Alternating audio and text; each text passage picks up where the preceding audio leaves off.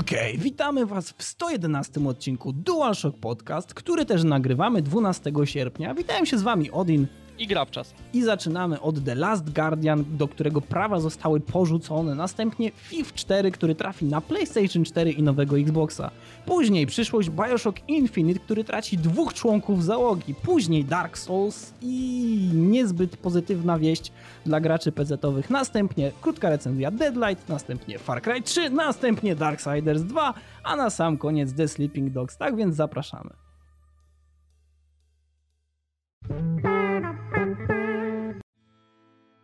Okej, okay, więc pierwszy temat naszego podcastu i bardzo, bardzo smutne wieści dla wszystkich fanów The Last Guardian. Otóż, co się okazuje? Sony Computer Entertainment porzuca prawa do właśnie nazwy The Last Guardian, ale też do, do tytułowej okładki i tak dalej, i tak dalej.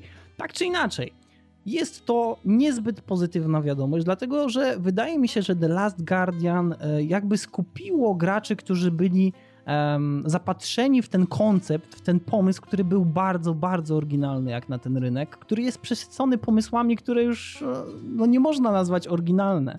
Tak więc e, wydaje mi się, że to niezbyt dobre wieści i nie wiem, Grabszas, czy ty coś wiesz na temat The Last Guardian?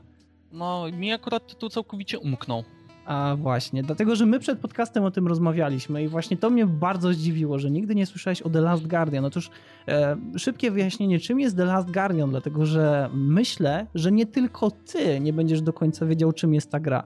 Otóż e, ten projekt e, miał utylizować e, powiedziałbym, pewne uczucie, pewną taką więź, która łączyła Gryfa oraz dziecko. Dziecko było nieme, Gryf również był niemy. I cały myk polegał na tym, że musieliśmy nawiązać z tym gryfem jakiś kontakt, no i też dzięki pomocy tego gryfa jako mały chłopiec byliśmy w stanie przetrwać. Te levele były bardzo duże, one przypominały levele rodem z God of War 3 czy też z God of War 2, tak więc ich skala była przeogromna, były to katakumby albo jakieś rozwalające się świątynie, tak czy inaczej pełne strażników, z którymi oczywiście mały chłopiec nie jest sobie w stanie poradzić, no i teraz pojawia się właśnie ta najfajniejsza rzecz, która była w The Last Guardian ponoć, dlatego że tutaj nie jesteśmy pewni, mogliśmy uczyć gryfa pewnych zachowań. Czyli jeśli się skradaliśmy, to gryf również się skradał. Jeśli zaczynaliśmy wpędzać przeciwników w pułapki albo na przykład zrzucać ich z pewnych wzniesień, z jakichś kondygnacji, to ten gry stawał się bardziej agresywny i to naprawdę brzmiało jak pomysł na rewelacyjny tytuł, który wciągnie graczy na naprawdę długie godziny. No i teraz niestety Sony Computer Entertainment 9 sierpnia mówi sorry chłopaki, niestety nie przedłużamy tej przygody, nie będziemy inwestować w to więcej czasu i ja mam nadzieję, co prawda bardzo niewielką, ale nadal mam, że to tak naprawdę chodzi tylko i wyłącznie o zmianę tytułu, ale sama gra nadal żyje. Znaczy, wiesz co, gra wydaje się na pewno bardzo ambitna. Pytanie tylko, czy nie na tyle ambitna, że ktoś z Sony zauważył, ej, to przyniesie może za mało pieniędzy, wy się nad tym grubo zastanówcie. To nie będzie system seller. Mm, tak, to, to rzeczywiście mogłaby, mogłaby być ta kwestia. No, y, my o tym rozmawialiśmy już wcześniej, tutaj ciężko jest ukrywać E, że teraz będziemy po raz pierwszy się wymieniać tymi obserwacjami, ale ty miałeś bardzo, bardzo fajny argument w tej rozmowie. Ja chciałbym, żebyś go teraz przytoczył. Yy, tak, ostatnio da się zauważyć, że japońskie firmy coraz bardziej zaczynają priorytetyzować yy, rynek zachodni.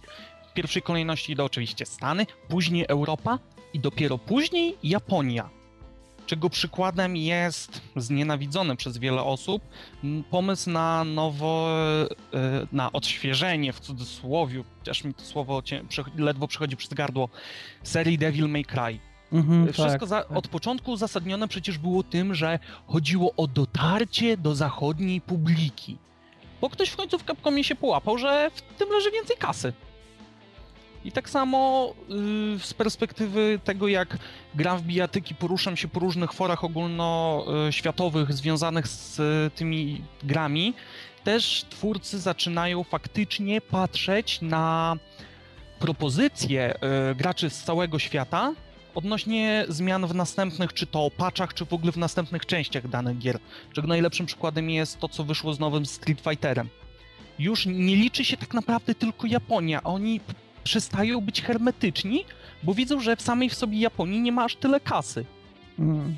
No Przynajmniej jest... chodzi o konsole stacjonarne, bo chyba rynek handheldów dalej jest najważniejszy tak, dla Japończyków tak, wewnętrznie. Tak. Jest bardzo mocno zamknięty na Japonię. Tak czy inaczej, to jest słuszna obserwacja i powiedziałbym niezbyt, niezbyt przyjemna. To jest bardzo dobry przykład zresztą, który poddałeś, że Devil May Cry w takiej formie, w jakiej on teraz jest, gdyby przyrównać go do pierwszego Devil May Cry, który się pojawił, to te gry, one stylistycznie e, wyglądają zupełnie inaczej. I ja myślę, że taki. Zresztą to jest rzecz, która e, jest związana z tym, że moda na zachód jest w jakiś sposób przenoszona na rynki japońskie czy też na rynki azjatyckie, gdzie bycie konsumentem w takiej formie, w jakiej jest to popularne w Stanach, zaczyna być coraz bardziej popularne, zaczyna być trendy. Wiesz, to co wcześniej było domeną rynku amerykańskiego i wydaje mi się, że to również wiąże się tutaj z grami, gdzie gry zaczynają właśnie przypominać, e, powiedziałbym, tą samą papkę, którą znamy właśnie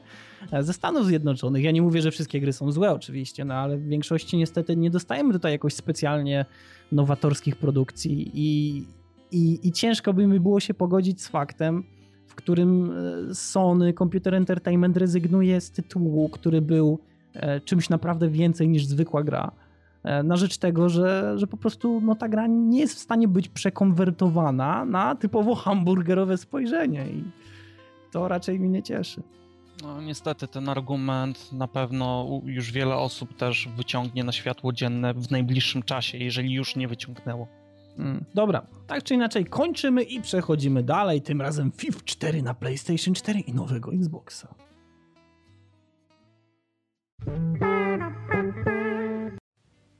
Okay, więc nie tak dawno mieliśmy informację o tym, że powstaje FIFA.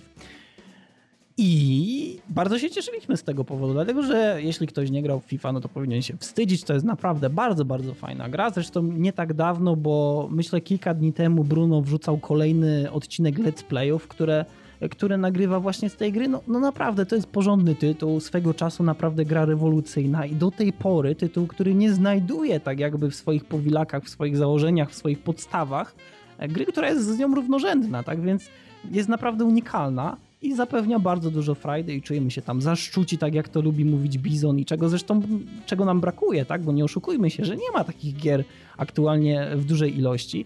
No tak czy inaczej, kiedy pojawiły się wieści o tym, że wychodzi czwarta część, no to wszyscy tutaj przyklaśnęliśmy, no i bardzo się cieszyliśmy, no bo fajnie, w końcu pojawia się nowy FIF, ale co się okazuje? E, wydawało nam się, iż zostanie on sprzedany konsoli PlayStation 3, Xboxowi 360, no i też PC-towi, ale bardzo ciekawa informacja. 8 sierpnia pojawia się wpis na Eurogamerze, który mówi nam: Nie, niestety, FIFA 4 pojawi się na PlayStation 4 i nowym Xboxie. Jak dla mnie po prostu czacha dymi. Tyle lat jeszcze mamy czekać? Jak? Już nie, nie, zaczynając w ogóle od spornej kwestii, nowy Xbox i PS4. Tak, zresztą to, to z Akim ja wiecznie się kłócę z Akim, że kiedy ma wyjść ten sprzęt i non stop dochodzi do zbijania się sprzecznych informacji. Tak, Absurd. Tak, tak. Wszyscy ci, którzy liczyli na to, że zobaczą FIFA w tym roku lub też w następnym roku, jest szansa, że zobaczycie go w następnym roku, ale na inne konsole. Chociaż wydaje mi się, że wcześniej słyszeliśmy, że PlayStation 4 i nowy Xbox nie będą wychodzić jeszcze do 2014, tak więc no, ja nie wiem, co tutaj się dzieje. Czy oni potrzebują kolejnych dwóch lat, w cudzysłowie, żeby dopracowywać ten tytuł na maksa, czy, czy to po prostu jest taktyka przeniesienia gry na nową platformę, która będzie jej starterem, bo to też jest możliwe, że bardziej im się opłaca po prostu e, robić tytuł startowy na, na nową konsolę i dzięki temu zyskać, no nie oszukujmy się, większą sprzedaż, dlatego że nie będzie wielu gier I, i, i jeśli tak rzeczywiście będzie, no to FIFA 4 będzie jednym z tych, który, który będzie jedyny w ogóle dostępny na nowe konsole. Wiesz co, FIF 4 wydaje mi się, że wbrew pozorom i wbrew oczekiwaniu wielu osób, które na pewno nas słuchają czy oglądają, nie będzie do końca system sellerem, ponieważ prawda jest taka, że mamy, tu, mamy praktycznie całe pokolenie graczy, które tej serii nie znają. Tak. I to jest nieraz bardzo ważne, bo Ale ile... wiesz, wiesz, co jest straszne? Hmm? Dlatego, że powiedziałeś aktualnie, że go nie znają, tak więc znowu może przebiec hamburgeryzacja. Tak. I to w tym momencie może zatrząść na pewno bizonem. Wiem, że będzie y, mocno pilnował tematu. jak już będą jakiekolwiek konkretne informacje. To znaczy, wiesz, filmik, który gdzieś tam był wypuszczony, czy ten screen robiony z nadramienia, e, gra wyglądała no tak jak Dark Messiah, jeśli ktoś kojarzy, tak więc e, no na pewno nie była tym, czego byśmy się spodziewali po e, typowym hamburgerze, który wychodzi gdzieś tam w Stanach i, i kosztuje 60 dolarów. Nadal wyglądał tak, jak, jak normalny FIF powinien wyglądać, no ale mimo wszystko masz rację, że niekoniecznie może być seller, raczej system sellerem, no bo, no bo nie przypadnie do gustu wielu graczom. I hmm, no ciekawe, ciekawe. Ja się zastanawiam, jaka będzie jego przyszłość, dlatego że e, no, tytuł jest na pewno bardzo ambitny i kolejna sytuacja taka jak przecież z The Last Guardian. Brakuje takich gier na rynku i za każdym razem, kiedy dostajemy jakąkolwiek informację o tym, że cokolwiek podobnego będzie wychodziło, no to ściskamy poślady, no bo fajnie by było, żeby rzeczywiście wyszło, no ale jeśli będzie potrzebował kolejnych dwóch lat, no to nie wiadomo, co przez te dwa lata się jeszcze stanie. No, nie powtarzajmy historii Duke Nukem Forever, jeden wystarczy. tak. Eidos Montreal ma teraz ręce pełne, pełne roboty, dlatego że mają cztery oddziały i każdy z tych oddziałów zajmuje się czym innym. I teraz bardzo ciekawa informacja. Jeden z tych oddziałów już od dwóch lat pracuje nad nowym Deus Exem. Tak więc, no, fajnie, fajnie, jak najbardziej fajnie, dlatego że być może wyjdzie coś, e, co będzie mierzone miarą Human Revolution, które było bardzo dobrą grą i, i chciałbym, żeby żeby kolejny Deus Ex był podobny właśnie do tego tytułu.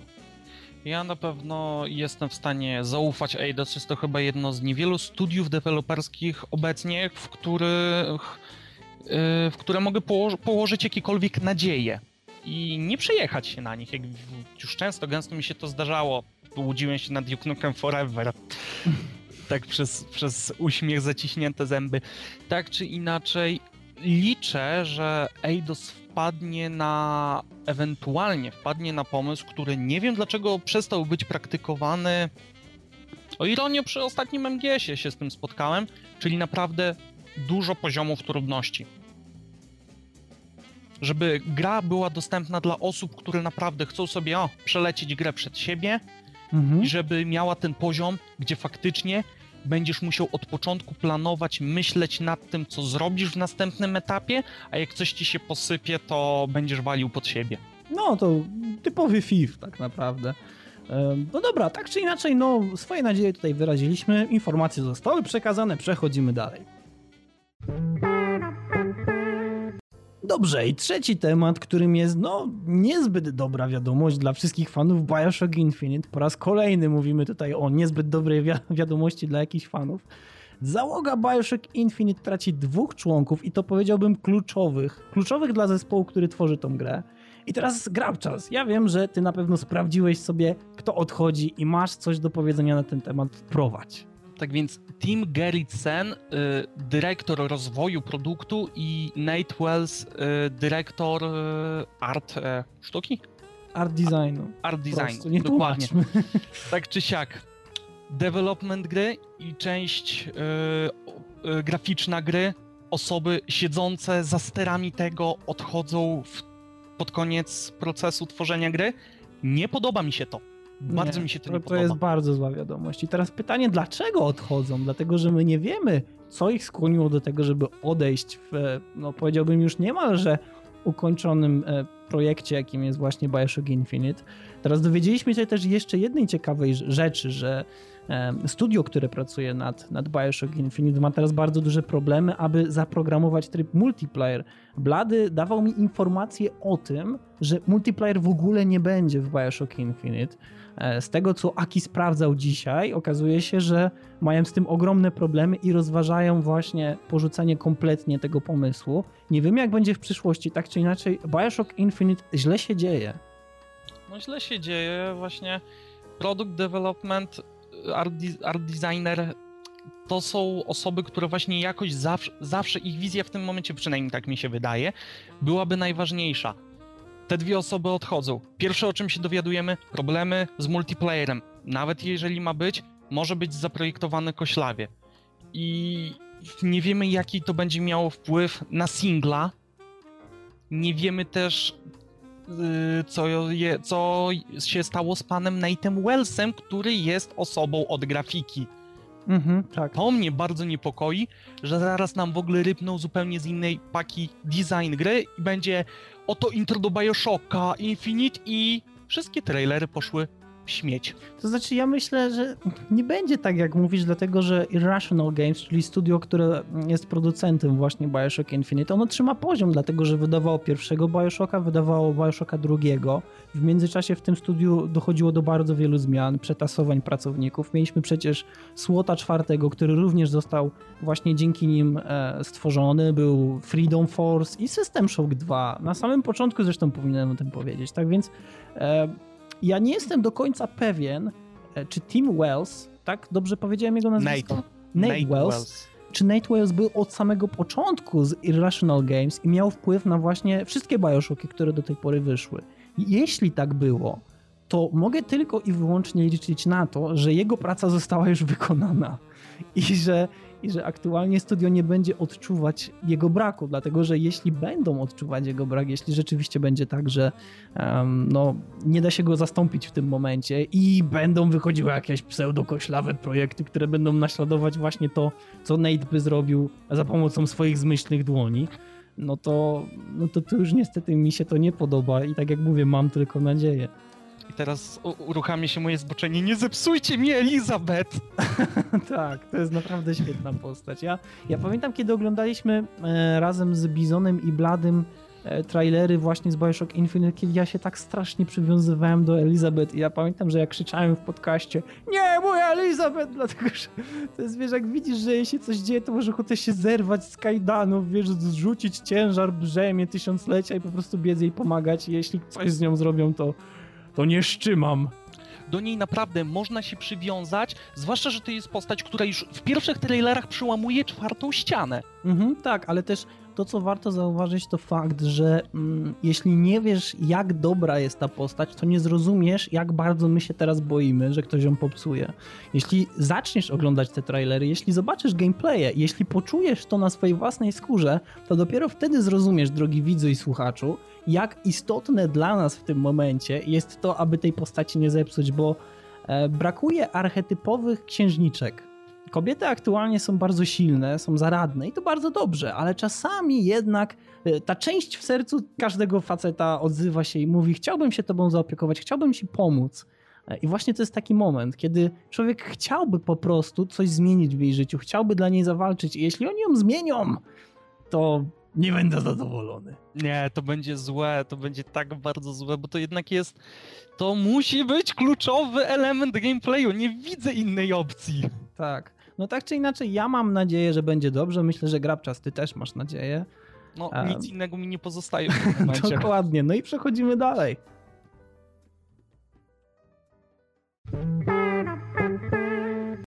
No dobra, i długo oczekiwany Dark Souls na PC, slasher, który ma wyjątkowo wysoki poziom trudności, lubiany przez fanatyków serii, okazuje się mieć problemy natury dziecięcej? Czyli można powiedzieć hmm, natury portowej. Co się stało z Dark Souls? Otóż e, może zacznijmy od tego, e, czym jest grafika dla gracza PC-owego. Nie wszystkim na pewno i każdy gracz PC-owy może się tutaj ze mną zgodzić, że no myślę, że nie każdy, no ale okej, okay, powiedzmy, że przeważająca większość zgodzi się tutaj i powie, że tak, rzeczywiście grafika nie ma aż tak dużego znaczenia. Jeśli gra jest dobra, to można jej wybaczyć pewne niedociągnięcie. Ale jak daleko jesteśmy w stanie pójść z tym wybaczaniem? From Software, kiedy zapowiedziało, iż będzie rzeczywiście portować Dark Souls z PlayStation 3 i Xboxa, stwierdziło, że będzie bardzo ciężko zrobić dobry port na PC. No i wszyscy kiwnęli głowami, dlatego że no okej, okay, zdajemy sobie z tego sprawę, to jest wasz pierwszy tytuł, który byście wydawali na PC, tak więc no nikt was tutaj nie będzie oceniał. A pamiętamy, jakie problemy miał Rockstar przez wiele lat. Oj tak, tym bardziej, tak więc na pewno nikt nie byłby tutaj zły, gdybyśmy dostali grę, która nie jest dobrze zoptymalizowana, ale co się okazuje? Okazuje się, że From Software wydaje oświadczenie, w którym pisze: Słuchajcie, po pierwsze, ograniczenie na FPS-y pozostaje takie samo jak na konsoli, czyli mamy 30 FPS-ów, 30 klatek na sekundę. Nawet jeśli wasza karta jest w stanie generować znacznie więcej klatek, sorry, ucinamy je do 30. Następna zła wiadomość. Rozdzielczość ograniczamy do 1024 na 720. What? E, właśnie, dla gracza PC-owego to nawet nie jest pełne HD. Dla gracza PC-owego mm, takie rozdzielczości są dziwne. Dla osoby z ekranem większym niż 15 cali to jest po prostu coś, na co ciężko patrzeć. To znaczy, wiesz co jest najgorsze? Że dla gier 3D to naprawdę czuć. To naprawdę czuć chociażby z tego powodu, że gracze PC-owi najczęściej mają monitory, które mają powyżej 21 cali. Najczęściej zdarzają się jeszcze ci, którzy mają 19 cali, tak czy inaczej e, są w mniejszości. Pomijając kompletnie wielkość monitora, chodzi o to, że na monitorze znacznie bardziej dostrzegalne są krawędzie, które są poszarpane. Ja nie mówię tutaj o samej rozdzielczości tekstur, która będzie dość niska, ale mówię o świecie, który będzie po prostu poszarpany i kiedy będziemy stali w jednym miejscu i patrzyli gdzieś dalej, to nasze drzewa, czy też powiedziałbym murki, będą wyglądały po prostu jak szereg kołtunów, które zgromadziły się na kocu. Ciężko jest to wyjaśnić nie widząc obrazków, tak więc mam nadzieję, że tutaj będziemy w stanie coś wrzucić do wersji wideo, tak żebyście byli w stanie zrozumieć o co nam chodzi. Tak czy inaczej rozdzielczość tekstur 3D, rozdzielczość obiektów 3D powinna być w miarę wysoka. Niestety na PC będzie dokładnie taka sama jak na konsoli. Teraz ktoś może powiedzieć, ale zaraz, przecież na konsoli to dawało radę. Owszem, na konsoli dawało. Czy da radę na PC? Po tych screenach, które widzieliśmy, szczerze powiedziawszy, wątpię. No, zwłaszcza, że jakby nie patrzeć, Dark Souls jest grą dosyć dynamiczną. Jest grą dosyć dynamiczną. Właśnie zdziwiłem się, dlaczego powiedziałeś, że to jest slasher, dlatego że można się z tym zgodzić jak najbardziej, ale z drugiej strony nie wiem, czy do końca można tak powiedzieć o Dark Souls. Dark Souls jest bardzo specyficznym tworem, który e, angażuje gracza naprawdę dosłownie i w tą grę się wręcz wsiąka. E, nie czuje się tego specjalnie, że po prostu idziemy na, na wprost siebie i, i machamy mieczem. Musimy mieć odpowiednią taktykę, wręcz na każdego przeciwnika zupełnie inną. Musimy utylizować różnice w terenie, musimy wciągać ich w pułapki, musimy ich skopywać z różnych kondygnacji. Tak czy inaczej trzeba kombinować, trzeba myśleć. No i też edycja You Will Die, prawda? Tak więc sam tytuł nam sugeruje, będziecie ginąć. To nie będzie Prepare prosta to Die Edition. Prepare to Die, przepraszam. Tak czy inaczej oni zdają sobie sprawę, twórcy From Software, oni zdają sobie sprawę, że dla graczy PC-owych to będzie trudna przeprawa. I teraz pytanie, czy ta przeprawa również nie będzie trudna z tego powodu, że grafika będzie po prostu kiepska. Okazuje się, że chyba tak, dlatego że 40% preorderów, które zostało zamówione w zwykłych sklepach, zostało wycofane. I dlatego też tytuł tej edycji nabiera dwojakiego sensu, niestety. Tak. No nie wiem, ja mam nadzieję, że, że jednak tak się nie stanie, że doczekamy się jakichś patchów poprawiających ten tytuł, że doczekamy się czegoś, co umożliwi nam zniesienie tych 30 FPS-ów. No tak czy inaczej, myślę, że Dark Souls na pewno na to zasługuje i gracze PC-owi również na to zasługują, bo ja wiem, że my jesteśmy tacy, o, tak se latamy i mamy te różne gry, ale nie dostajemy tych prawdziwych frykasów, które są właśnie na konsolach, a kiedy już dostajemy, to takie ochłapy, ale mimo wszystko myślę, że dla takiego tytułu warto jednak zrobić wyjątek i, i popracować nad nim jeszcze trochę. I jeśli nie zrobi tego From Software, wydaje mi się, że znajdzie się jakiś bohater, programista w świecie PC-owym, który po prostu jakoś z tym zawalczy i być może doczekamy się jakiegoś nieoficjalnego patcha. I właśnie ten argument wyjąłeś mi dosłownie z bo obstawiam od razu max pół roku dostaniemy mega kustomizację gry. Jakimś, jakimś cudem to wymyślą. Nie wiem jak, wiem, że ludzie to wymyślą. Sorry, to jest tytuł, na który zbyt dużo osób czekało. Dobrze, i pierwsza mini recenzja tego odcinka, czyli Deadlight. Zastanawialiśmy się z Grabczasem, jak do tego podejść i jak to ugryźć, bo w końcu silnik to Unreal Engine 3, a developer to jakże miła nazwa Tequila Works. tak czy inaczej, Deadlight okazuje się naprawdę bardzo ciekawym tytułem, ale zupełnie innym tytułem, którego byśmy się spodziewali. E, po pierwsze, co na samym początku wydawało nam się iż będzie dostępne, będzie doświadczalne w Deadlight. Otóż wydawało nam się, iż będzie to limbo. Przynajmniej ja miałem takie wrażenie i myślę, że wiele osób również. Wydawało nam się, że będzie to limbo, że będzie to coś właśnie tego typu, czyli taki platformer, puzzle, e, można powiedzieć adventure game, gdzie musimy się starać o to, aby zaprojektować swoje przejście w jak najbardziej strategiczny sposób. E, co się okazuje? Deadlight przypomina bardziej Prince of Persia. To pierwsze Prince of Persia, to, które uruchamialiśmy na poczciwych 386, jeśli w ogóle ktoś pamięta, czyli gdzieś tam w świetlicy w szkole. Tak więc bardzo, bardzo stary tytuł, który zyskał ogromną popularność i jeśli ktoś wiedział jak, to dało się go przejść poniżej 5 minut, tak czy inaczej. E, pozostaje tutaj bardzo, bardzo dużo skojarzeń właśnie z tą grą. E, I to jest zaskakujące, ale wydaje mi się, że jeśli chodzi o sam design, o samą prezentację, to jest to naprawdę bardzo ładna gra i wydaje mi się, że nas nie zawiodła. No, od początku właśnie czekałem, co wyjdzie z tego tytułu, bo tak jak wspominałeś, że będzie, e, spodziewaliśmy się tego limbo, no ale dla mnie to było przede wszystkim gra z zombiakami w roli głównej. Tak, tylko że tutaj akurat są cienie. Tutaj, tutaj nie nazywamy zombiaków zombiakami per se, tylko mówimy o nich cienie. No, tak ale wiesz, to bo pewno... to zbyt mainstreamowo będzie brzmiało, czy nie, coś. Nie, nie, to jest na pewno wytłumaczone w trybie fabularnym. Ja gry nie ukończyłem, ty też nie ukończyłeś gry, tak więc ciężko nam jest tutaj powiedzieć. E, chyba najdalej, jak zabrnęliśmy to do drugiego rozdziału. Um, tak czy inaczej, no, prezentuje się to naprawdę bardzo fajnie. Bohater posiada swoje własne problemy emocjonalne, stara się odnaleźć swoją rodzinę. E, na śmierć zapomniałem, jak się jak się nazywał. Pamiętam, że jego żona nazywała się Lidia. O imiona mnie nie pytaj, mam e, słabość. Randall, Randall się nazywał. Okay. Ostatnio tak mam, że, że powiem sobie o czymś, nie pamiętam tego i po kilku sekundach to do mnie wraca. Tak więc kierujemy Randallem um, i Randall ma te swoje problemy emocjonalne i zastanawiam się, czy, czy to nie ma jakiegoś wpływu na to właśnie, że widzimy ten świat w taki sposób, w jaki go widzimy ale będę w stanie powiedzieć więcej dopiero jeśli ukończę grę. Myślę, że ty też. No ale tak czy inaczej, Grabczas, powiedz mi, dlatego że ja nie chcę zdominować podcastu, powiedz mi, jak ci się podoba ta gra? A jeśli ci się nie podoba, to powiedz dlaczego. Nie podoba mi się dlatego, że jest na Xboxie. dlatego, że nie mam Xboxa, ale to jest marny argument, tak więc nie bierzmy tego do głowy, bo jeszcze cialny sobie coś pomyśli. Nie, myślę, że nie.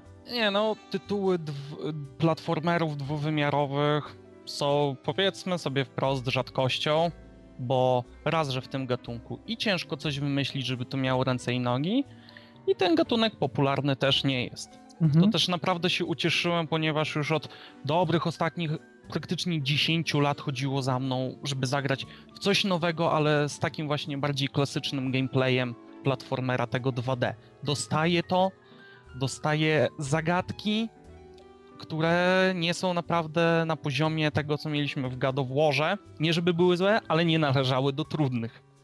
Czyli e, w, w, Sleeping Dogs, widzisz, że już wybiegam, te, wybiegam myślami za bardzo do przodu. W Deadlight nie mamy trudnych zagadek jako tako. Naprawdę poziom trudności nie jest jakoś specjalnie wysoki. Przynajmniej takie mam wrażenia po tym, co widziałem do tej pory. Nie wiem. Um... Ja może jestem słaby. Wiesz co, no bo tak naprawdę to tam chodzi o synchronizację tego, w jaki sposób się poruszamy i odpowiednie wyczucie odległości skoku. Nawet mamy tą charakterystyczną dla pierwszej Prince of Persia bezwładność, czyli kiedy nasza postać potrzebuje odpowiedniego czasu, żeby wyhamować. E, dla mnie to nadal jest trochę dziwne mówić o tej grze w kontekście Prince of Persia, a nie mówić o tej grze w kontekście na przykład tego Limbo czy też Braid, bo od samego początku wierzyłem w to, że to będzie właśnie tego typu gra i no Okej, okay, no trudno, no raczej trudno, no. Zaskoczyliśmy się, ale nie jest to zaskoczenie negatywne w żaden sposób. Nie, nie jest to zaskoczenie negatywne, ale bardzo chciałbym dostać coś typu właśnie Limbo. Nie pytaj mnie dlaczego. Wydaje mi się, że po prostu ten specyficzny klimat, który bylibyśmy w stanie osiągnąć, inwestując w tą grę właśnie e, w taki sposób, e, byłby, byłby zupełnie inny w porównaniu do tego, jak aktualnie wygląda. Na pewno mamy dobry soundtrack, na pewno mamy dobrą ścieżkę dźwiękową i też bardzo fajnie um, przedstawiony świat z perspektywy właśnie um, aktorów głosowych, dlatego że Randall komentuje to, co się dzieje wokół niego. E, I to bardzo miłe usłyszeć, kiedy na przykład rzuca na, na nas się zbyt dużo zombich, usłyszeć jego komentarz, o cholera, zbyt dużo ich, trzeba uciekać. Tak więc to jest na pewno bardzo fajne. No i też stylistycznie, tak jak powiedziałem, gra wygląda naprawdę bardzo ładnie, przykuwa naszą uwagę i posiada pewną tajemnicę, chociaż część gry odbywa się już niestety w podziemiach i to było dla mnie bardzo duże zaskoczenie. No ale tak jak wspominałeś, gry nie ukończyliśmy, więc jest jeszcze szansa na to, że gra zbuduje przed nami jakiś naprawdę odpowiedni, głęboki klimat. Mhm, tak, jak najbardziej. No ale powiedz mi, Grabczas, jakie jest twoje wrażenie ogólne czy poleciłbyś komuś tą grę? Dlatego, że no, ja już chyba wszystko powiedzieć, co mogłem, to powiedziałem. No, wydaje mi się, że polecić mógłbym ją każdemu, brzydko mówiąc, urodzonym przed 93. Nie, a tak poważnie, każdemu, kto, kto ma ochotę na dobry kawałek platformera 2D z pomysłem. Mhm. Tyle tylko, że musimy pamiętać, że gra jest niestety krótka. Ja tego osobiście nie sprawdziłem, czyli empirycznie tego doświadczenia jeszcze nie mam, ale słyszałem opinię, że gra niestety jest bardzo króciutka, tak więc um, no nie wiem, to jest właśnie to, że to być może jest gra typu One Hit Wonder, tak jak to kiedyś powiedział Blady, czyli pierwszy kontakt jest, jest naprawdę bardzo dobry, ale później już niestety nie jest tak, nie jest tak różowo, dlatego że po pierwsze nie jesteśmy w stanie zmienić poziomu trudności, a kolejne przejścia wyglądają niemalże tak samo. No to prawdopodobnie też zaowocowało spadkiem popularności gatunku. Tak, tak. No, tak czy inaczej, tu była mini recenzja. Mówimy jak najbardziej Seal of Approval DualShock Podcast. Patrzyliśmy na Deadlight, zastanawialiśmy się, czy wyjdzie na pecety. Um, Works nie powiedziała oficjalnie nie, ale nie powiedziała też oficjalnie tak, tak więc e, zobaczymy jak będzie wyglądała przyszłość. Śmiem powiedzieć, iż na PC ta gra zyskałaby bardzo dużą popularność, większą niż na Xboxie, no ale, e, ale to już zobaczymy jak, jak to będzie wyglądało w przyszłości i lecimy dalej. Okay, więc takie agresywne wejście, dlatego że też temat jest bardzo agresywny i szalony, czyli Far Cry 3 w trybie kooperacji.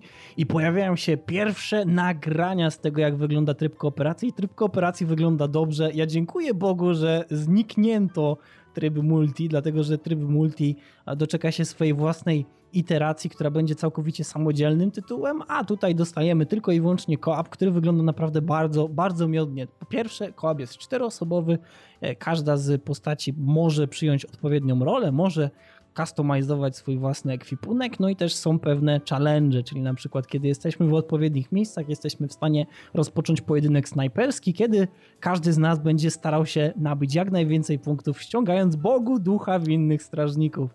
No ale tak czy inaczej, dostajemy ten tryb kooperacji.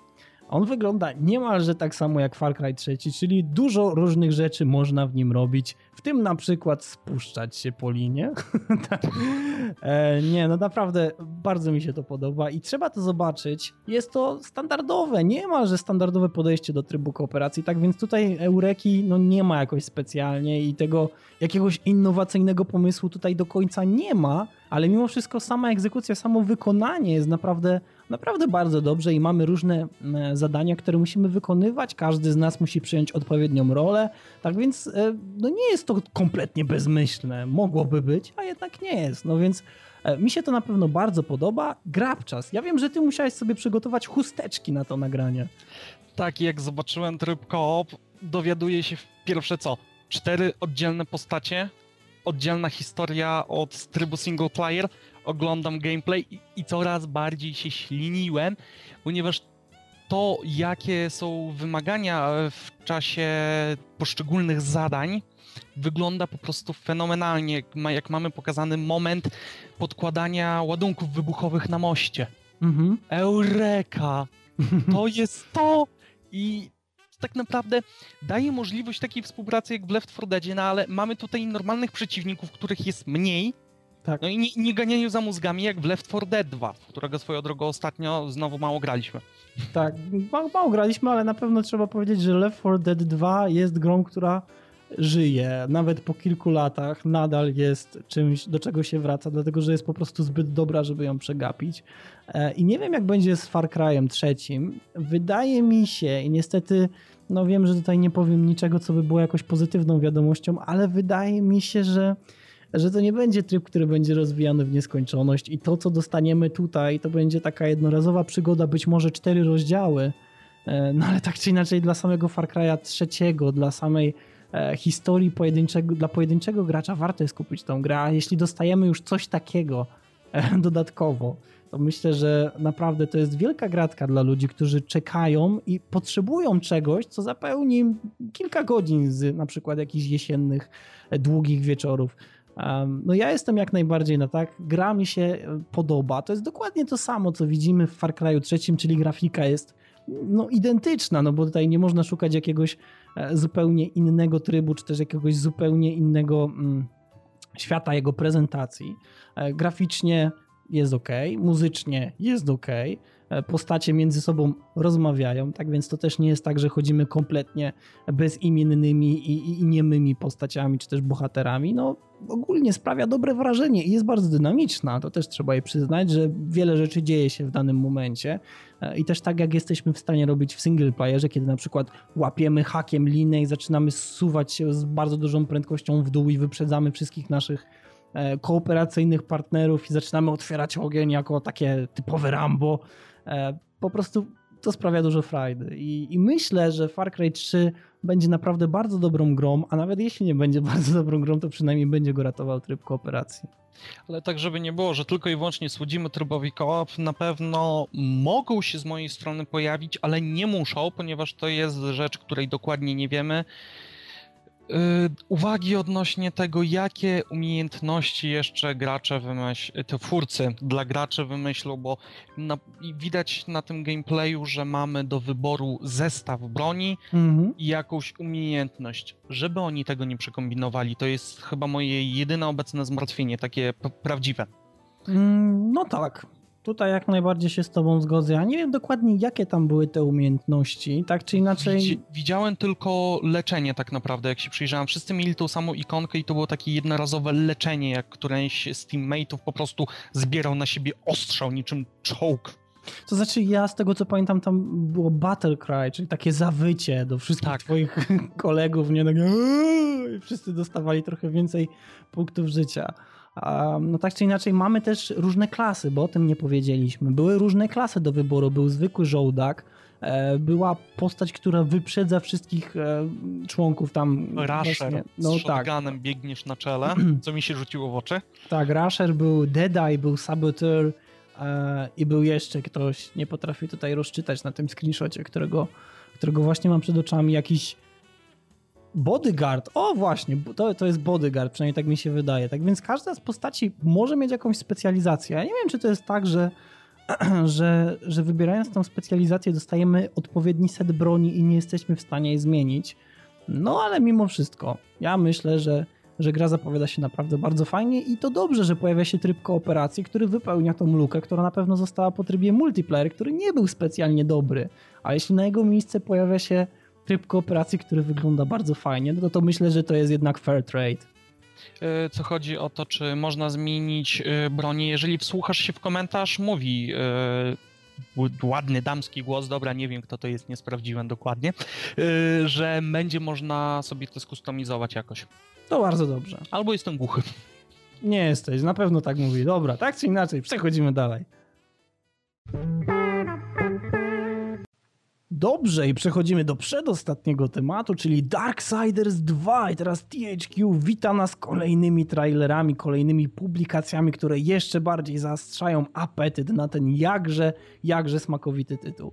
Po pierwsze, co się pokazuje? Pojawia się ekwipunek. Znaczy, tak właściwie na samym początku wyszła arena, no ale skupmy się na ekwipunku, dlatego że jesteśmy DualShock Podcast i nie przestrzegamy żadnych zasad. Dobrze, więc mamy ekwipunek. Tak jak w pierwszych Darksidersach, nie mieliśmy ekwipunku w ogóle i tak naprawdę kolekcjonowanie broni było bardziej wydzielone ze względu fabularnego, czyli po pokonaniu odpowiedniego bossa lub też w odpowiedniej sytuacji dostawaliśmy nową broń. Tak, tutaj okazuje się, że będzie trochę inaczej. Otóż THQ mówi, słuchajcie, my wiemy, że lubicie elementy RPG, zdajemy sobie z tego sprawę. Nie każdy może je lubi i dla tych ludzi nie wmuszamy tego, abyście zmieniali bronię, ale mimo wszystko dla wszystkich tych innych ludzi, innych graczy, którzy czerpią z tego jakąś przyjemność, proszę, oto ekwipunek. I teraz każdy potwór, każda maszkara, każdy demon, jakiego będziemy w stanie uśmiercić, będzie wyrzucał coś z siebie. Czy będzie to złoto, czy będzie to jakiś ekwipunek, to zależy tylko i wyłącznie od losowego czynnika. I teraz jeśli wypadnie jakiś ekwipunek, na przykład hełm, czy też jakaś czapa, bo nie wiem do końca jak to będzie wyglądało, tak czy inaczej, jeśli coś takiego wypadnie, to będziemy w stanie to schować do swojego ekwipunku, żeby przyjrzeć się temu bliżej lub też sprzedać, albo założyć bezpośrednio od razu na siebie. I tak będziemy w stanie uhonorować naszą głowę jakąś czapką, klatkę piersiową, ręce oraz nogi. Tak więc no, będzie na pewno e, powodowało to jakąś różnorodność wśród graczy, ale też będą wypadały nowe bronie. I okazuje się, że bronie będą miały też swoje odpowiednie specyfikacje. Będą bronie zwykłe, będą bronie rzadkie, będą bronie bardzo, bardzo, bardzo rzadkie, aż do legendarnych. Będą też bronie nawiedzone, które będziemy mogli levelować. I tutaj pojawia się też kolejne zaostrzenie apetytu dla mnie, dlatego że e, bronie nawiedzone będziemy w stanie levelować dzięki temu, iż będziemy poświęcać te bronie, które już aktualnie mamy w ekwipunku. I co najważniejsze, będą to musiały być bronie na dość wysokim poziomie. Tak więc albo te bardzo rzadkie, albo nawet legendarne. I teraz e, to sprawia, że będziemy w stanie naprawdę zmienić to, w jaki sposób będzie się grało śmiercią właśnie w Darksidersach dwójce. Wydaje mi się, że to naprawdę jest genialny zabieg od THQ e, i tak jak powiedział Mroku na czacie, ta gra ma wszystko, czego on potrzebuje w swoim życiu. No, po, poza posiadaniem jej na Steamie, bo jej nie ma i to jest jedyną przeszkodą. tak, na razie tak. Nie no, Darksiders, yy, tytuł, który mnie tak naprawdę nie interesował jakoś wcześniej, bez jakiejś konkretnej przyczyny. Jak w tym momencie zobaczyłem właśnie sam, samą prezentację lotu i sprzętu, ja już widzę, że to będzie coś, co będę mógł sobie zainstalować, przejść raz, trochę przerwy, drugi, trzeci, piąty, dziesiąty i powtarzać tą grę regularnie, levelować sobie te zabawki. To jest coś takiego, co jest mi potrzebne i ktoś by powiedział, no dobra, miałeś Diablo 2 i inne tego typu gry. Lewy przycisk myszy, lewy przycisk myszy i tak cały Boże dzień. A tutaj mam faktycznie grę zręcznościową, która jednak, no, zdaj, o ile mi wiadomo, ma coś wspólnego. Bliżej jest e, God of War'a czy tak. Devil May Cry'a. Tak, jak najbardziej. Fabularnie jest, jest genialna. Jest system statystyk. Ja jestem kupiony. Shut up, take my money. Tak, dokładnie. To jest naprawdę bardzo, bardzo dobry tytuł. I tak jak bardzo niewielu ludzi to jest bardzo dziwne, ale bardzo niewielu ludzi, bardzo niewielu graczy znam, którzy grali w Darksiders 1. teraz pytanie moje, dlaczego? Nie mam najmniejszego pojęcia. To wszyscy ci, którzy grali, to na pewno się nie zawiedli, dlatego że fabularnie jedynka, czyli pierwsza część była naprawdę bardzo dobra. Miała, była odpowiedniej długości. To w ogóle było zaskakujące, że kupujesz grę, która jest naprawdę, naprawdę rozbudowana i miała różnego rodzaju smaczki, o które mogliśmy walczyć. Mieliśmy e, sprzedawcę Volgrima, takiego demonicznego merchanta, jak to bardzo mówili fajnie w trailerach, e, który właśnie oferował nam możliwość e, sprzedaży dusz, które wyciągaliśmy z przeciwników po ich uśmierceniu i wymiany ich na przykład na kolejne levele naszej zbroi albo naszego miecza, albo, albo na przykład wykupywanie nowych umiejętności. I teraz właśnie dzięki temu ta gra nabierała zupełnie innego znaczenia, dlatego że zwykłe wdawanie się w pojedynki nie było takie bezcelowe, bo, bo był zysk. I też mieliśmy swoje demoniczne formy, mieliśmy naprawdę bardzo, bardzo dużo różnych ciekawych rzeczy, które kompletnie zmieniały tę grę. Powiem więcej, ja do momentu, w którym nie znalazłem konia, bo możemy mieć w pierwszych Darksidersach konia, który jest czystym ogniem i wygląda po prostu przekozacko, do momentu, w którym nie znalazłem tego konia, bardzo wkurzałem się na odległość, jaką muszę pokonać, żeby dojść z punktu A do punktu B, dlatego że mapy są ogromne. Ale w momencie, w którym miałem konia, który jest żywym ogniem i wygląda świetnie i pozostawia po sobie taki ślad ognisty, który bardzo, bardzo powoli zanika, naprawdę moje spojrzenie na tą grę jeszcze bardziej się zmieniło i, i Darksiders 1 urosło do do ogromnych rozmiarów, a teraz pojawia się dwójka, która wprowadza kolejny system, który, który naprawdę tylko i wyłącznie do niej dodaje. Tak więc, no. Mm. Wspominasz o małej popularności gry. Wiesz co, wydaje mi się, że to spowodowane tym, że akurat wtedy posiadałem jeszcze PS2, jak e, dowiedziałem się, tak, 2010 miałem dopiero PS2, tak czy inaczej. Jak dowiedziałem się, że no co, gra tego typu która jest stworzona na pecety, z myślą też o pecetach, a nie po prostu sportowana, mówiąc brzydko, na pałę, niczym Devil May Cry 3 i Devil May Cry 4, bo sterowanie było tam wymyślone dziwnie i nie dało się w to przyjemnie grać bez pada moim zdaniem. Z tego typu gier dopiero prototype faktycznie miał dobrze zrobione sterowanie na PC-ta, ale prototype jaki był, taki był wielu tak. osobom do gustu tak, nie tak. przypadł. Ja się akurat bardzo nim zajarałem. Ale okay. dlatego, że to była wesoła sieka. Tak w jak tym miejscu gracze konsolowi po prostu, wiesz, mieli te inne tytuły, te, te te serie, do których są już przekonani. Tutaj wchodzi ci Darksiders. Ja jestem tutaj nowy i ja tu zakozaczę, nie? Takie... To jest kolejna rzecz, do której gracze się nie przekonują, bo jej nie znają, a potem sobie w brodę plują, bo jej nie poznali na czas. Ergo Tak. ja. Dokładnie, ale wiesz, co jest jeszcze bardzo ciekawe? Wiesz, kto jest mm, twórcą muzyki dla Darksiders 2? Oświeć mnie. Jest nią Jasper Kidd. E, To jest osoba, która tworzyła muzykę na przykład do Hitman Blood Money. Czyli jeśli O. pamiętasz ten chór. Milordzie! Dokładnie. Tak więc on jeszcze miał wpływ na pozostałe Hitmany, miał wpływ na przykład na Gears of War, jeśli ktoś tutaj się zaśmieje pod nosem. Gears of War miał naprawdę dobrą muzykę. Dance Dance Revolution miał wpływ na to, w jaki sposób będą powstawały remiksy. Tak więc osoba, która, która naprawdę ma duże doświadczenie i tworzyła muzykę do gier takich jak na przykład Soul Calibur 5 albo Assassin's Creed począwszy od drugiej części aż po Revelations. Tak więc właściwie nawet do pierwszej teraz widzę na Wikipedii. Swoją drogą Soul Calibur 5 jest uważna, uważany, o ile mi wiadomo, w, yy, za jeden z najsłabszych soundtracków serii. Nieważne. Ale głównie przede wszystkim dlatego, że pewne motywy muzyczne, zwłaszcza w dwójce i w trójce, zachowały się, a tutaj mamy totalną od A nie, tego przepraszam. odskocznię. Widzisz, on był odpowiedzialny tylko i wyłącznie za jeden utwór do piątki. E, Który? To konkretnie e, Venice Rooftops dla Motyw postaci Ezio, Ezio. był tak. dobry. I to jest faktycznie dobry utwór. Widzisz, widzisz, czyli się jednak potwierdza. E, tak czy inaczej, przechodzimy do drugiego mini tematu właśnie w Darksidersach dwójce, dlatego że oprócz tego, że będziemy mieli właśnie tryb zdobywania kolejnego ekwipunku, czy właściwie taki wbudowany już system, pojawia się też tryb areny. I teraz na czym to polega? Mamy 100 aren, 100 konkretnych walk, które musimy przeżyć. Jest to 100 konkretnych walk, które mają odpowiedni poziom trudności, ponoć bardzo wyżyłowany. I za każdym razem, kiedy zakończymy jakąś walkę, jesteśmy w stanie wziąć nagrodę lub postawić ją na, na tak jakby powiedziałbym, w takie, nie wiem, zakład. I jeśli wygramy kolejną walkę, to wziąć trochę więcej. No i teraz, jeśli uda nam się dotrzeć do na przykład 70 levelu, no to można podejrzewać, że ta nagroda, którą otrzymamy w zamian, będzie naprawdę bardzo, bardzo, bardzo korzystna dla postaci śmierci, którą będziemy sterować. Ale jeśli uda nam się osiągnąć setny poziom, to po pierwsze osiągniemy tytuł Mistrza Areny, po drugie nasza postać otrzyma jakąś umiejętność, o której jeszcze nikt nie powiedział i po trzecie dostaniemy jakąś specjalną zbroję, tak więc naprawdę jest o co walczyć. Em, I po raz kolejny, dobrze. Pewnie i na dobrą sprawę zapomniałeś o czymś, co by na pewno wcielny wtrącił. Dzięki temu dopiero będziesz mógł stalokować grę, co chodzi o achievementy. E, myślę, że tak.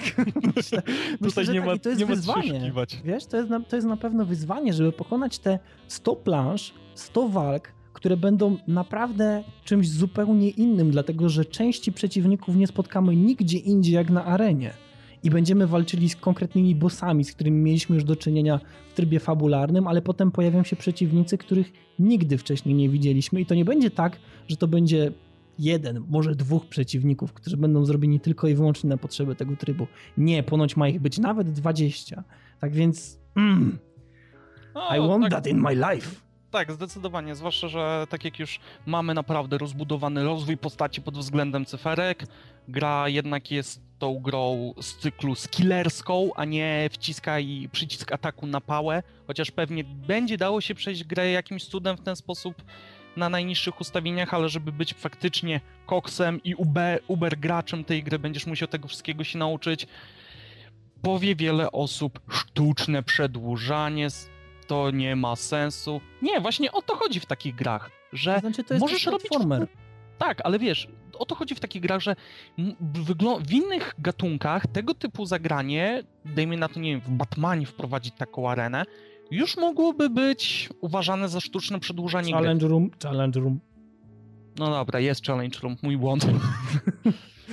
ale tak czy siak, to jest ten typ gry, bo do tego... Ale widzisz, tutaj powiedziałeś coś bardzo ważnego. Bardzo dużo ludzi chwali challenge roomy. Tak więc najprawdopodobniej bardzo dużo ludzi będzie chwalić arenę na Darksiders 2.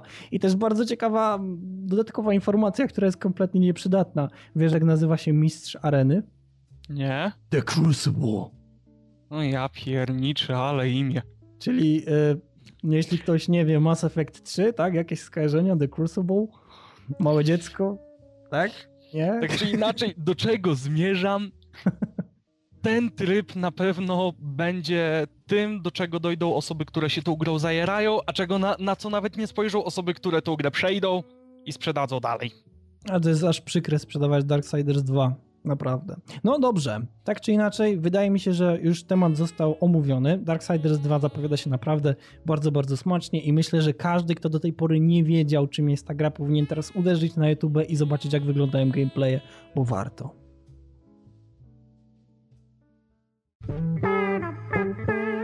Steady hands at high speeds. Where do you want to go? I don't care, as long as we get there fast. Tell me now and show me how. Show me how to understand. Understand what makes a good man. Tell me now. Tell me now. And walk No to Sleeping Dogs, czyli ostatni temat dzisiejszego podcastu. Gra, o której dowiedziałem się stosunkowo niedawno, tylko ja jestem chyba zdolny do takich rzeczy. Gra, która jest na pierwszy rzut oka większość osób prawdopodobnie powie kolejny klon GTA. Jednak po głębszym zapoznaniu się z tematem, no to nie jest kolejne GTA, no bo to nie mamy tutaj historii kolejnego typowego amerykańskiego gangstera. Tylko gra dzieje się w Hongkongu, czyli mamy zabawę z chińskimi triadami, które w filmach wielu zostały przeróżnie pokazane, a na pewno nie powinno to być nudne.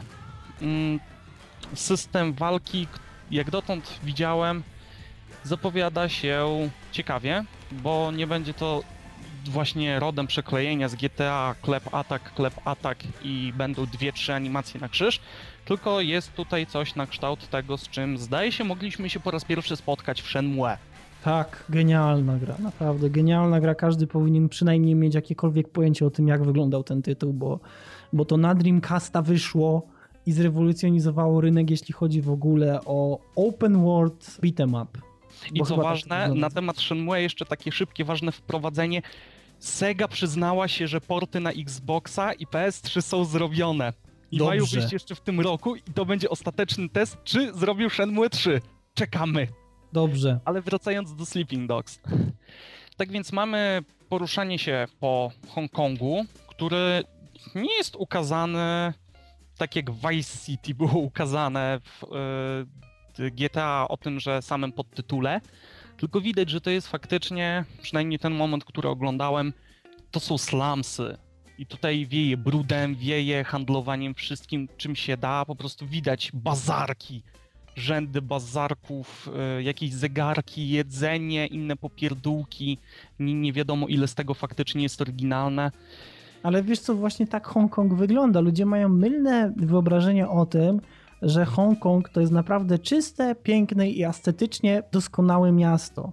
Nie jest. Hongkong potrafi być cholernie brudny, brzydki i naprawdę przypominać slumsy, które są zaprezentowane właśnie w The Sleeping Dog. Tak więc e, tu akurat trzeba się z grą zgodzić i, e, i powiedzieć tak, rzeczywiście miasto potrafi tak wyglądać i Hongkong rzeczywiście tak wygląda w pewnych miejscach. No, Tak więc- nie, niezależność od Chin nie stanowi o wszystkim, no nie oszukujmy się. Tak, ale y, też powiedz, powiedz mi o tym, czy zauważyłeś, jak prezentuje się świat, jeśli chodzi o zabawę światłą. Dlatego, że wydaje mi się, że jeśli mówimy o właśnie takiej orientalnej sztuce, orientalnym klimacie, to wszyscy kojarzymy sobie na przykład jakieś filmy, w których główna bohaterka albo główny bohater biegnie jakąś ulicą i wokół jest mnóstwo lampionów, mnóstwo różnych billboardów, które świecą na różne kolory i to wszystko odbija się w kałużach, które znajdują się na ziemi. Tak więc, czy tutaj to widzimy, Grabczas? Podpowiedź widzimy. Widzimy i to bardzo dobitnie, ponieważ te lampiony, same w sobie billboardy, świecą bardzo żywym, energicznym światłem, a na przykład ściany budynków już nawet nie tyle pastelowe, co są praktycznie ciemne.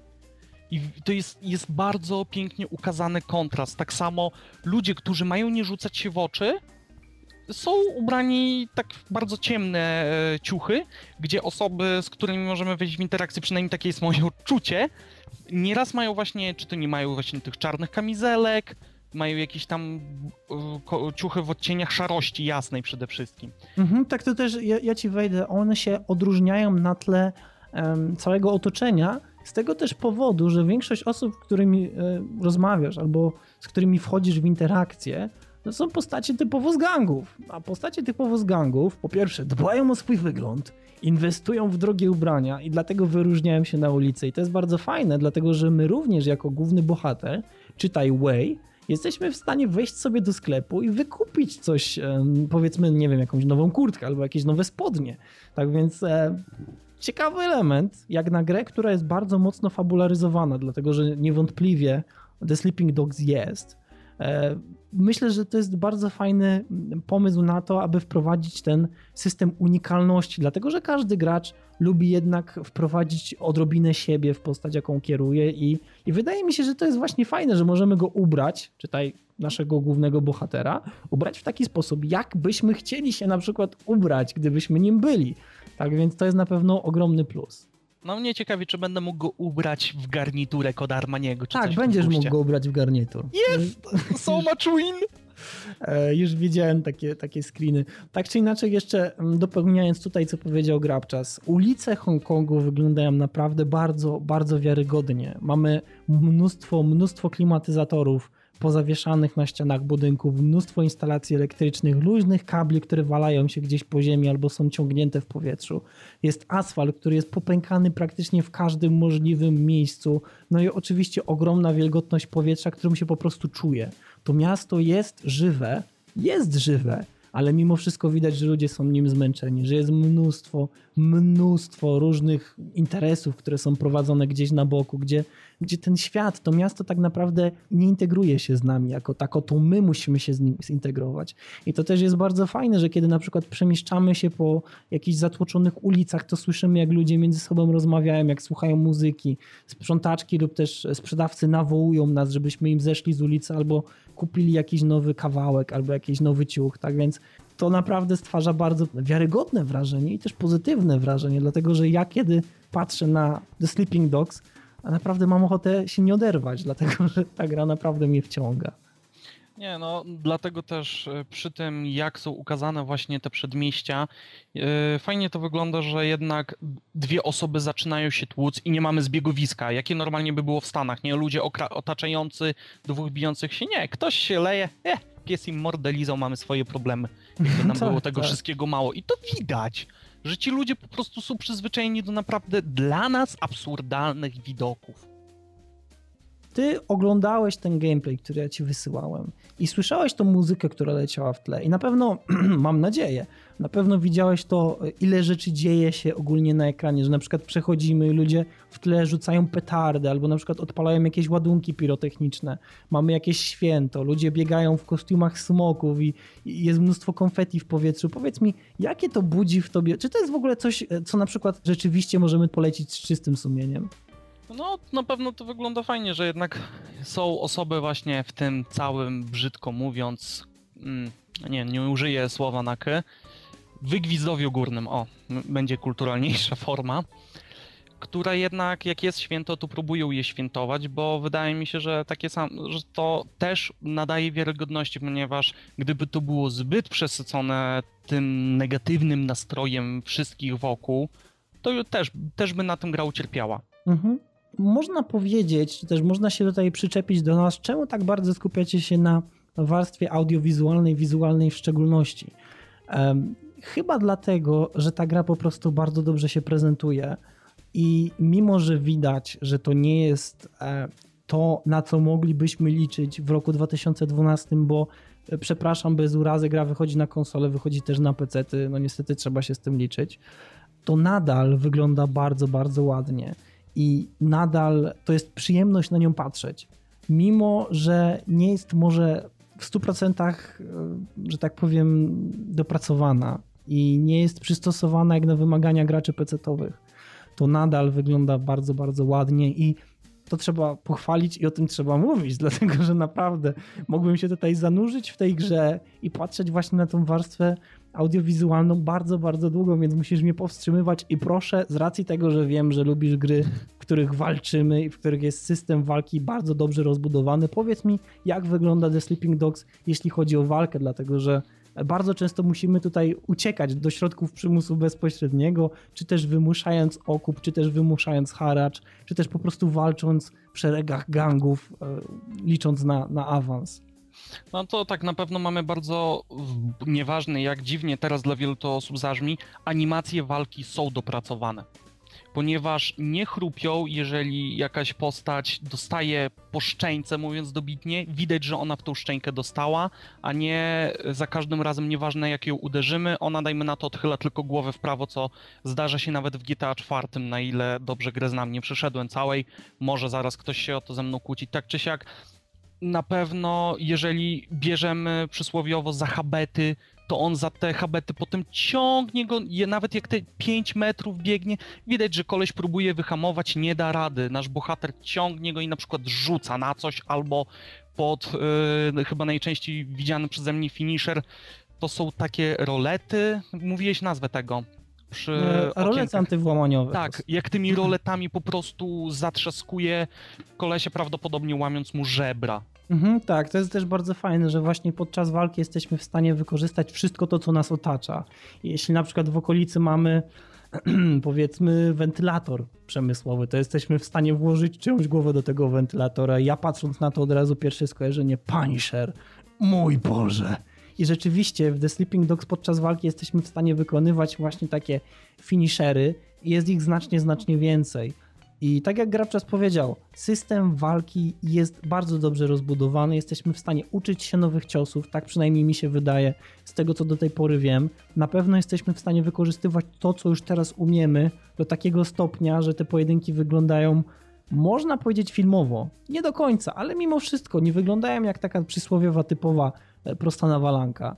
E, Ale no i wiesz, też wiesz co, no. mówisz, że, że wyglądają filmowo, ale nie do końca. Dlatego nie wyglądają do końca filmowo, ponieważ kino azjatyckie przyzwyczaiło nas do innego rodzaju walk i to wygląda po prostu dużo bardziej realistycznie, jak dwie osoby podchodzą do siebie i zaczynają tłuc się na ulicy. I widać, że nasz bohater ma jakieś podstawy w sztukach walki, ale nie wygląda to od razu jak, nie wiem, film ze Stevenem, Steven Seagalem albo, nie daj Bóg, Jean-Claude Van Damme.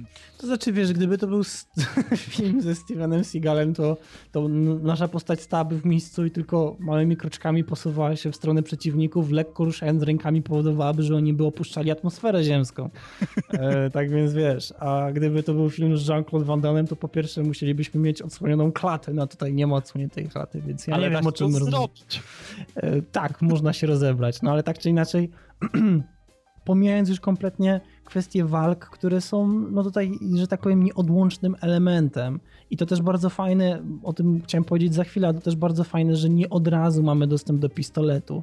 Więc e, przez jakiś czas musimy sobie poradzić właśnie e, przy użyciu swoich własnych pięści. Potem przeciwnicy mają noże, tak więc e, stopniowo tutaj zmierzamy do góry, aż ostatecznie będziemy no, musieli się wdawać powiedziałbym, otwarte strzelaniny, ale na samym początku wykorzystujemy pięści. Ale gdy nie możemy wykorzystywać tych pięści, to musimy ludzi gonić, dlatego że nie każdy chce wdawać się z nami w konwersację, czy też bezpośrednio konfrontować się z mafiozem właśnie trajady.